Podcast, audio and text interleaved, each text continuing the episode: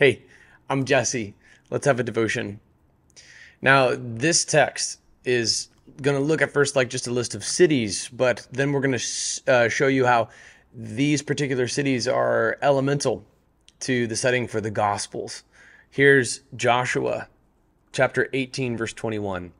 These were the cities of the tribe of Benjamin's descendants by their clans Jericho, Beth Hogla, Emek Keziz, Beth Araba, Zemaraim, Bethel, Avim, Para, Ophrah, Chaphar Ammonai, Ophni, Geba, 12 cities with their settlements.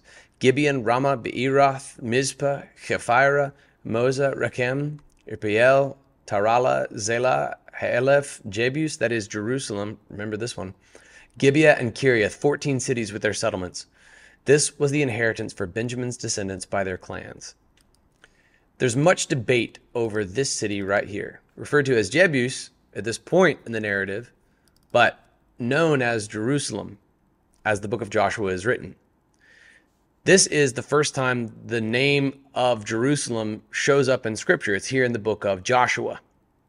There is like a myriad of explanations historically for where the name Jerusalem comes from among secular scholars who denote part of the name Jerusalem as if it were for a Ugaritic god, and even the Midrash uh, texts written by rabbis all diverge on this. One particularly eloquent, eloquent rabbi believes that this is where Abraham met with Melchizedek and made the first offering ever. He actually uh, draws upon an ancient tradition within the rabbinic texts that Melchizedek was in fact Shem, son of Noah. Uh, I see no reason to believe that, but I do think that uh, Abraham and Shem did live at the same time on the earth. That Shem, in fact, uh, if the dates if the dates are accurate, lived at the same time as Abraham for 150 years. And so the two probably knew each other, and Abraham likely passed on news about the antediluvian era, uh, era to his descendants. But the place where Abraham meets Melchizedek is said in one rabbinic tradition to be the spot that would become Jerusalem. And this uh, another another rabbi gives a particularly beautiful description of what the name Jerusalem means. He describes it as complete awe and then he is defied by by other uh, perhaps less eloquent rabbis.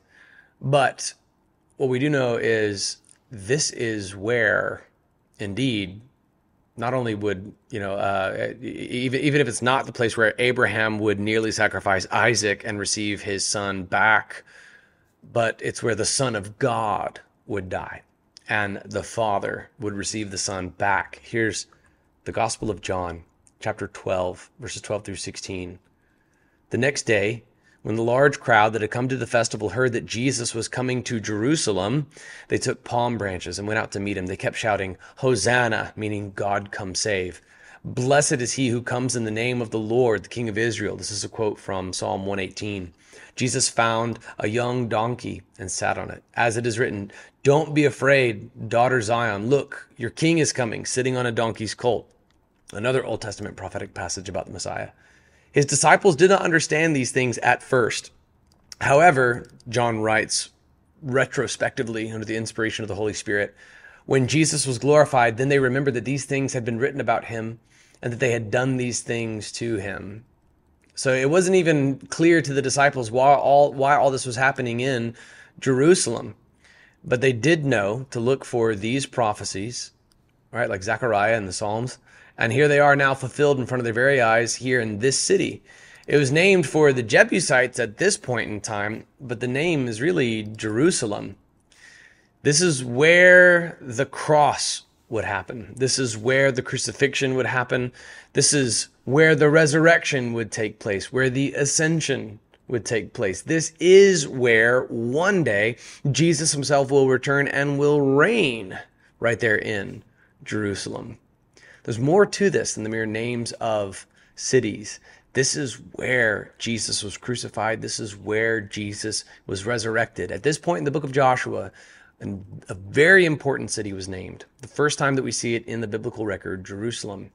And that happens to be the plot of dirt where God would perform the greatest miracle in the history of the universe.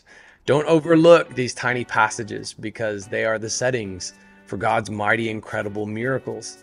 Take a moment right now and thank God for all that He accomplished right there in Jerusalem and thank Him in an anticipatory prayer, faithful that He will fulfill what He's prophesied to do for what He's going to do one day in Jerusalem.